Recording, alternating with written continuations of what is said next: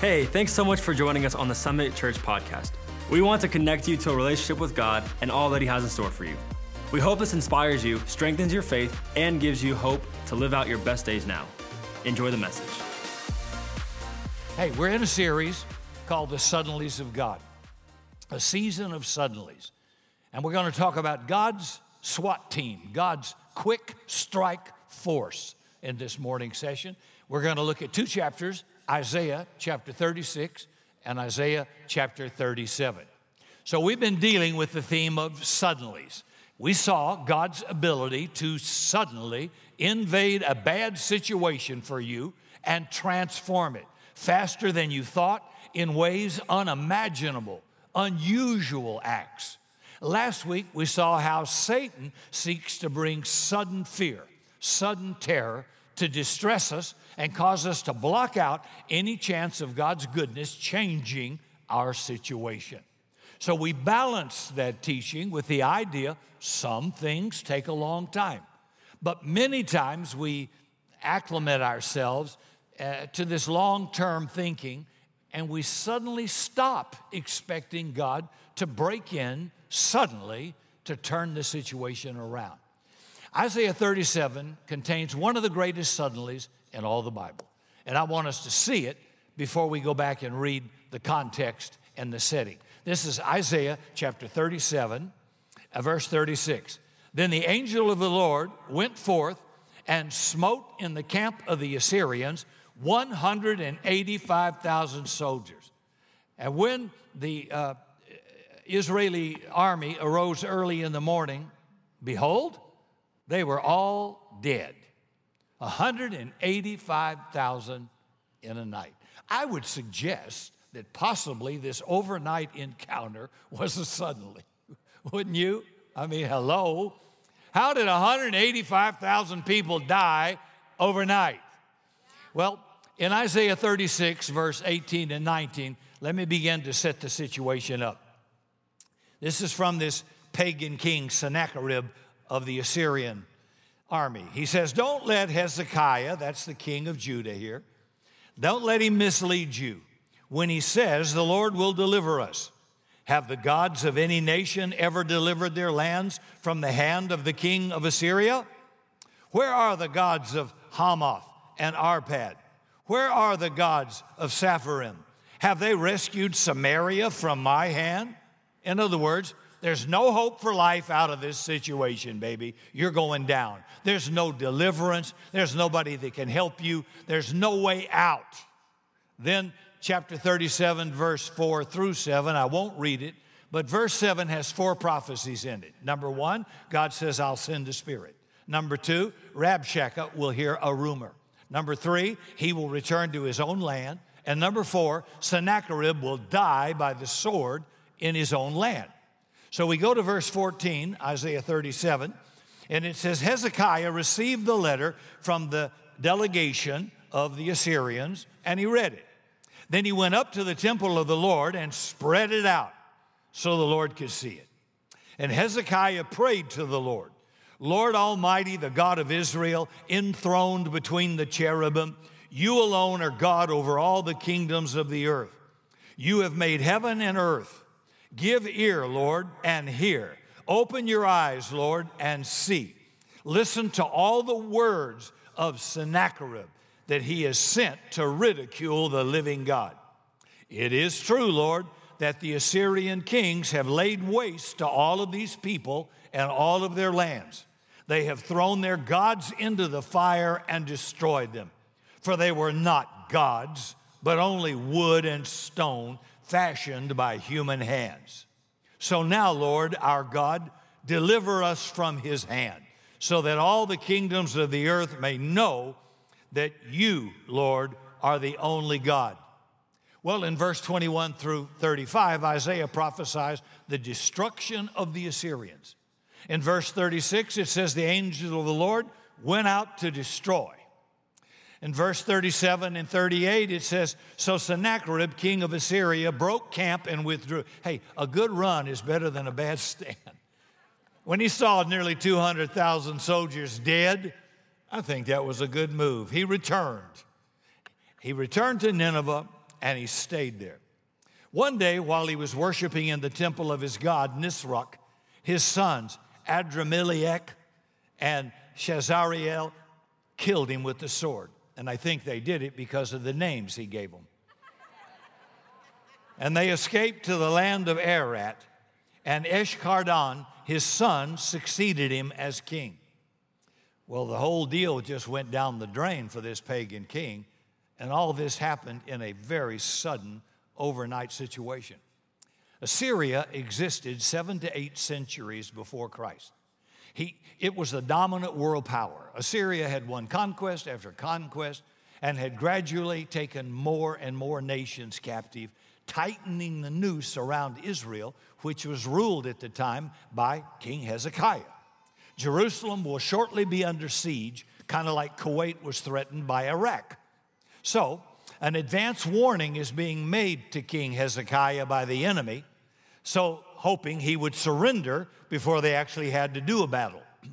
Now, the Rabshakeh is not a name, but a title, kind of like Secretary of State or Ministry of Defense. So he's meeting with the diplomatic corps from Jerusalem who are standing up on the walls to hear his proposal. They take the letter from Sennacherib and deliver it to King Hezekiah. After Hezekiah received it, it says in chapter 37, verse 1, he tore his clothes. Now, here's a king who recognizes at the moment the desperation of his circumstances and that their only hope is to humble themselves before God. They don't have any other option.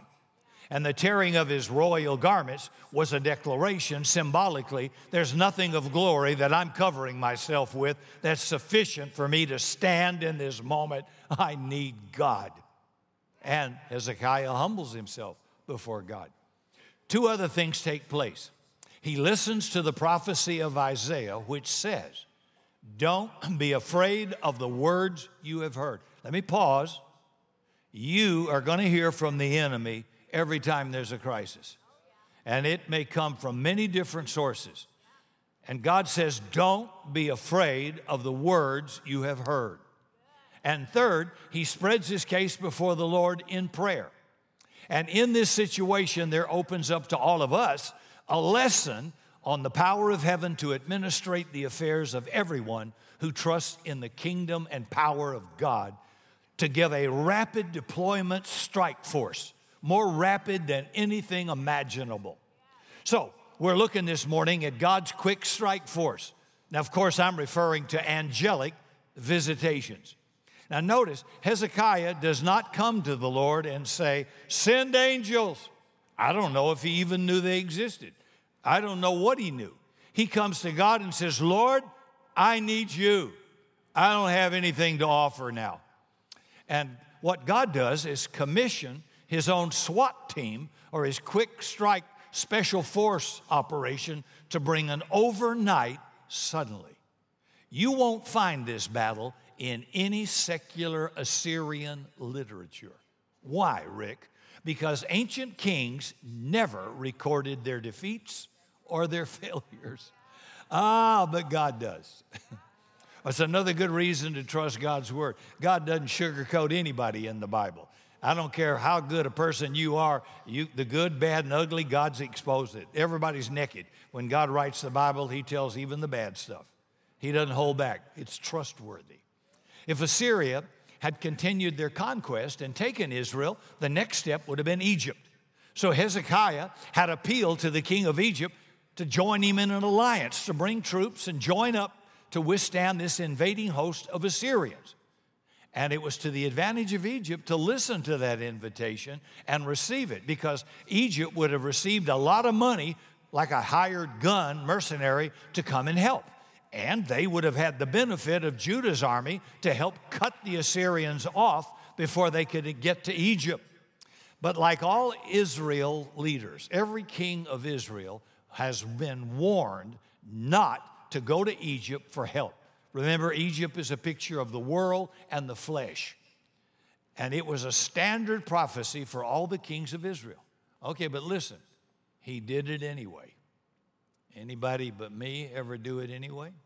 Mm-hmm. there's some good news in just, just a minute. In Isaiah 36, verse 4 through 6, this Rabshakeh, remember that's, a, that's a, an office, it's not his name, he mocks Hezekiah for trying to stop Assyria by allying with Egypt. Assyrian troops had walked over both of these nations. So now the noose is tightening. So, number one, the noose is getting tight around Israel. Number two, the treaty alliance with Egypt didn't work. And number three, Israel is dead meat. The fourth thing the Rabshakeh said, that was a big mistake. Look in Isaiah chapter 36, verse 18 and 19. He said, Look at all the gods of the nations we've conquered. Why, they haven't been any help at all to their countries.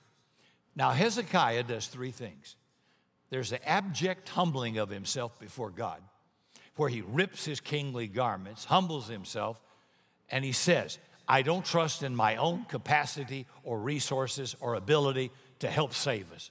God, I need you. Lord, I tried to cover myself with every resource I've got, with all of Egypt's resources, so I'm ripping my own covering of authority off. I need you, Lord, to cover me.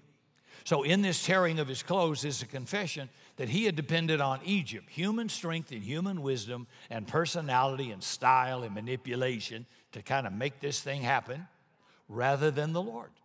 Let me pause a minute. Anybody ever done that? When God wanted me to start this church, I didn't want to.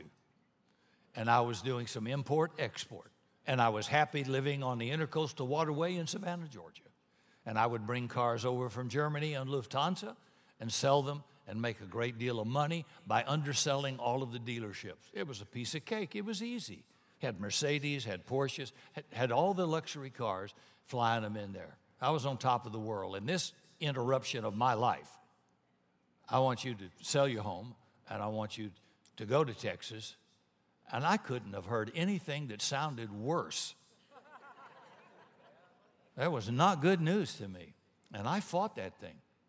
And all of a sudden, I'm sitting there for a year wrestling with that, not wanting to obey it, thinking, I got my own plan. I'm going to move all these cars. I'm going to make a lot of money. I'm going to give a lot of money to you, Lord.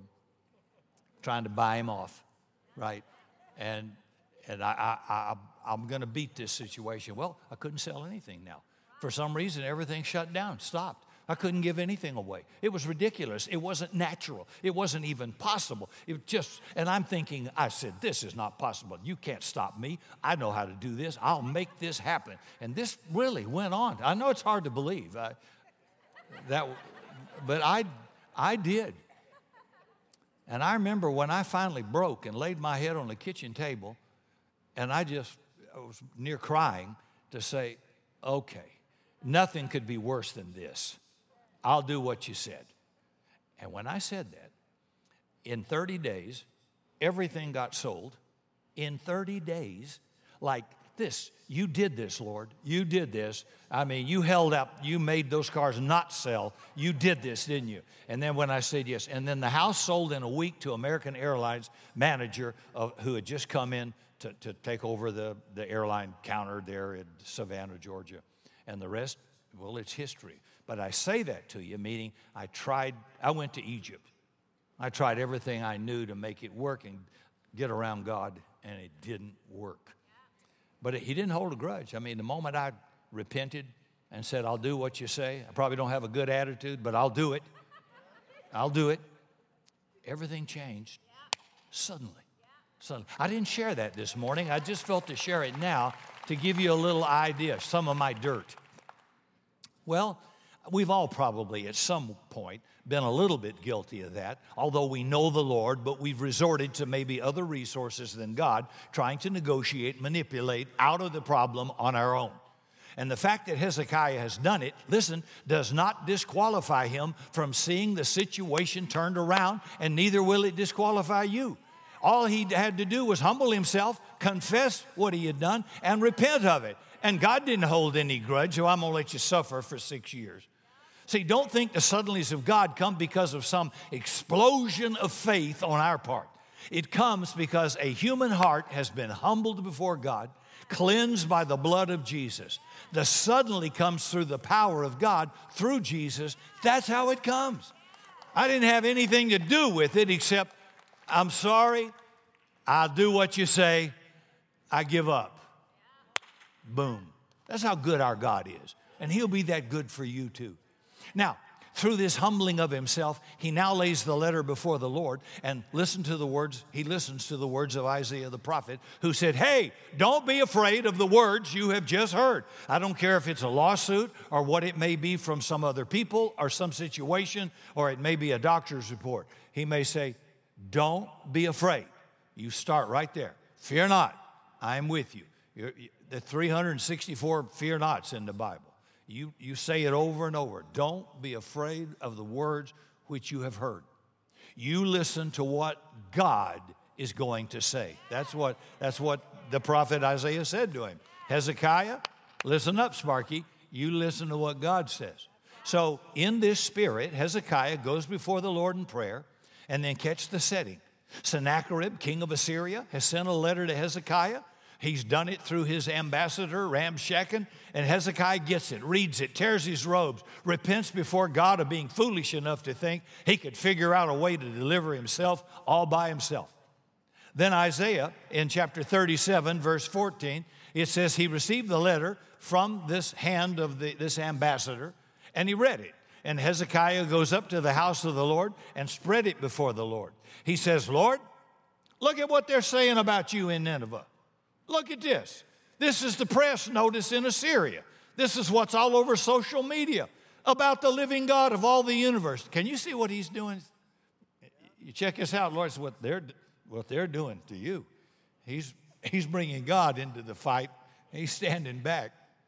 Sennacherib is saying, You're just like all those other little stick and stone God deities. Not much, not much I can do, Lord. Just wanted you to see what they're saying about you. oh, now God going to get in this thing. Hezekiah doesn't ask for angelic activity. We don't know if he even thought he, he could get any. I don't even know if he was aware it's possible, but he did get it. However, see, when we can't imagine anything that could ever change, we're foolish if we think that we, we, we fail to, to see the possibility of God's quick strike force who can move in with skill and awesome power under the direction of Almighty God that we are so foolish to ever write off any situation beyond a suddenly. I don't know what situation you're facing today, but you are not out of bounds for a suddenly. Not one of you. Now, let's see what happens first. What happens here, and then ask a few practical questions. At first glance, it says an angel went through and killed 185,000. Well, how'd they die? Doesn't say. Well, the angel of the Lord came. They did say that. Yeah, but what did he do? Did he give them all heart attacks? Make them stop breathing? See, when God sends a messenger of judgment, it isn't always like we typically think. In the book of Joel, God talks about sending judgment, and that judgment is called God's great army. And Christians have wrongly assumed that those were the good guys. Well, God's God over everything. So he says, No, it's not. Uh, I, I, would typically think that must be angels, his great army he's sending in judgment, because angels are the host or army of the Lord. Then the Lord says, Who is my army? And it's a plague of locusts and bugs. That's his army too. And he, these aren't the good guys, these are the bad guys God is sending. In the writings of Herodotus, an ancient Greek historian, he writes about this episode with Hezekiah and the 185,000 dead soldiers. He said there was an invasion in the Syrian camp of mice, but they were carrying a deadly infection like bubonic plague. Well, where did the mice come from? Did God create them overnight, like He brought quails in to feed Israel uh, knee deep? Well, He could. He could have done anything. He could have stopped 185,000 hearts at once. But usually, when judgment comes, usually, and it's coming upon a people, it's usually something they've sowed to themselves. So it was common practice for conquering troops to burn the fields and burn the forest. And by the way, God is kind of green for some of you. He would not allow Israel to do that. And they, God is into good stewardship of planet Earth. That's just for a few friends in here. He, he, he, he wouldn't let you destroy the environment. You can destroy the enemy, but you are not allowed to destroy the environment. And they would devastate the land. They would burn the cities. So this is going to send rodents and creatures fleeing for shelter. That's pretty obvious. Now, I'm not suggesting that the natural explanation makes it less than miraculous because it is interesting. All of that just happened to coincide with Hezekiah humbling himself and seeking the Lord. And God could have released this plague, uh, whatever it was, that would kill them overnight, instantly. I mean, if anybody's ever had food poisoning, it's about 45 minutes after you eat it, and then you're going to go to the, the hospital it's going to be violent and vile that fast. So it could be some sort of an infection that, that fast. We just don't know. It didn't say. But two things stand out in the historical event the ability of heaven to quickly and radically alter your impossible situation. Never say this is too big. No, it's not too big for God. Second, the, the fragility of the best laid plans on earth or hell to try to stop what God's going to do when He gets ready to strike quickly. You can't stop it. See, whatever it is that looks absolutely hopeless to us, God's able to move in quickly. So, whatever looks strong and invincible by the adversary, God's able to cripple it. So, the quick strike force of heaven is at work. We, we need to be more conscious about these angels. The Bible talks a lot about the ministry of angels. We seem to talk a lot about demons but only a third of the angels fell. Two thirds are very active for all of us. God has a lot to say about their angels and their ministry to his people. Peter's in prison. He's got triple security guarding him. And the church goes to prayer. And in the midst of this impossible situation, an angel comes into the prison, and Peter's chains fall off, the doors open, and the guards are stricken with deep sleep. Now, this is kind of funny. The home groups are all praying for Pastor Peter to get released. He's at the front door knocking to get in, they won't let him in. you couldn't be Peter. We're praying for Peter to get out of jail, and there's Peter trying to get in the house. There's some funny things that go on in the Bible. I'm, I'm serious. They just normal people. See, God's people at prayer can expect there to be suddenlies at times when we say, looks like we're up against the wall, honey. I don't see any way out.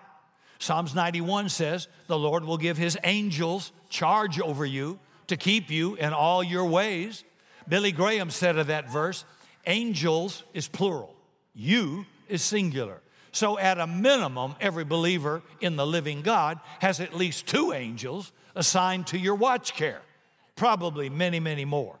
Psalms 34, verse 7 says, The angel of the Lord encamps around those who fear him to deliver them. You and I probably have no idea how many times we've been saved, delivered, protected from something, and it was by an angelic force that we didn't see or touch. They're on the job to protect you. That's a fact, and that's good news. You're not alone. Hebrews 1, verse 14, I've memorized all these too, you should. Are they not all ministering spirits, these angels? Sent forth, why? To minister to us who are heirs of salvation. They're, they're given to us, it's part of our provision as a believer in Jesus. So angels are assigned to minister for those who inherit salvation, who have received the love of God through Jesus Christ. That's an inheritance you need to receive. God has bequeathed forgiveness of sin and salvation to every one of us through his son Jesus. But you have to receive it. If somebody arrived at your door and said, You just inherited $150,000 from a distant relative, you have to receive that inheritance by an act and a choice, right? And I would. But I ain't got any, and I don't have any relatives that have anything. Shame. Maybe I can be the first one to leave something. No, I don't know. We'll see. But with our salvation through Jesus, we have included in that promise saying, God says, angels. Hey, they're my ministers for you, serving your interest and my purpose for you. Now, that's a that's a wonderful thing to know. Most governments of the world use the term minister for their governmental officials, like Secretary of Transportation, Secretary of Defense. Well, angels operate in delegated authority. And these ministers are like government uh, officers. Like it says, He will give His angels charge over you to keep you in all your ways. Now, how about minister of defense? That, that angel group. Remember when Daniel was struggling in prayer? An angel came and said, I've been in warfare. That's a minister of war. Hezekiah needed somebody to protect the city, which is about to be destroyed. Maybe it was the angel of minister of urban development. The Bible says God sent an angel before Israel when they went through the wilderness. And here's what he said the angel would do he would keep them in perfect health, he would lead them, and he would protect them. Minister of Health, Education, and Welfare. Come on. At the end of time, the Lord will send angels to the four winds and corners of the earth to gather all of God's people to heaven. Minister of Transportation. I marvel at a culture today that mocks angels' existence but buys into weird looking extraterrestrial creatures. The Bible says there are extraterrestrial creatures, but they're not revealed as weird looking, they're angels. And there are two categories those in rebellion to God and those faithful to God.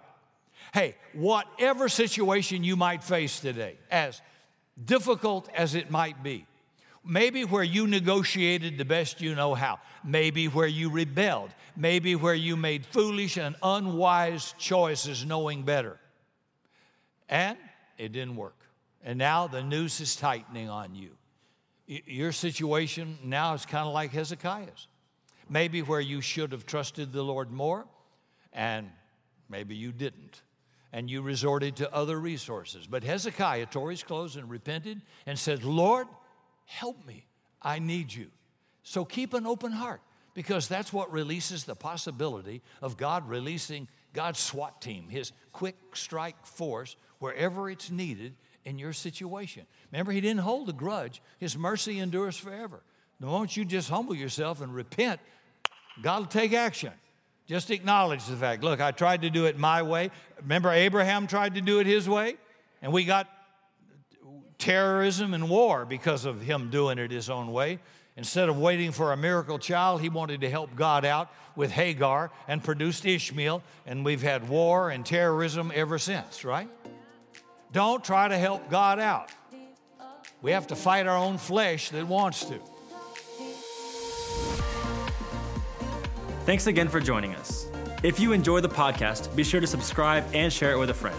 You can hear more messages by visiting summitsa.com.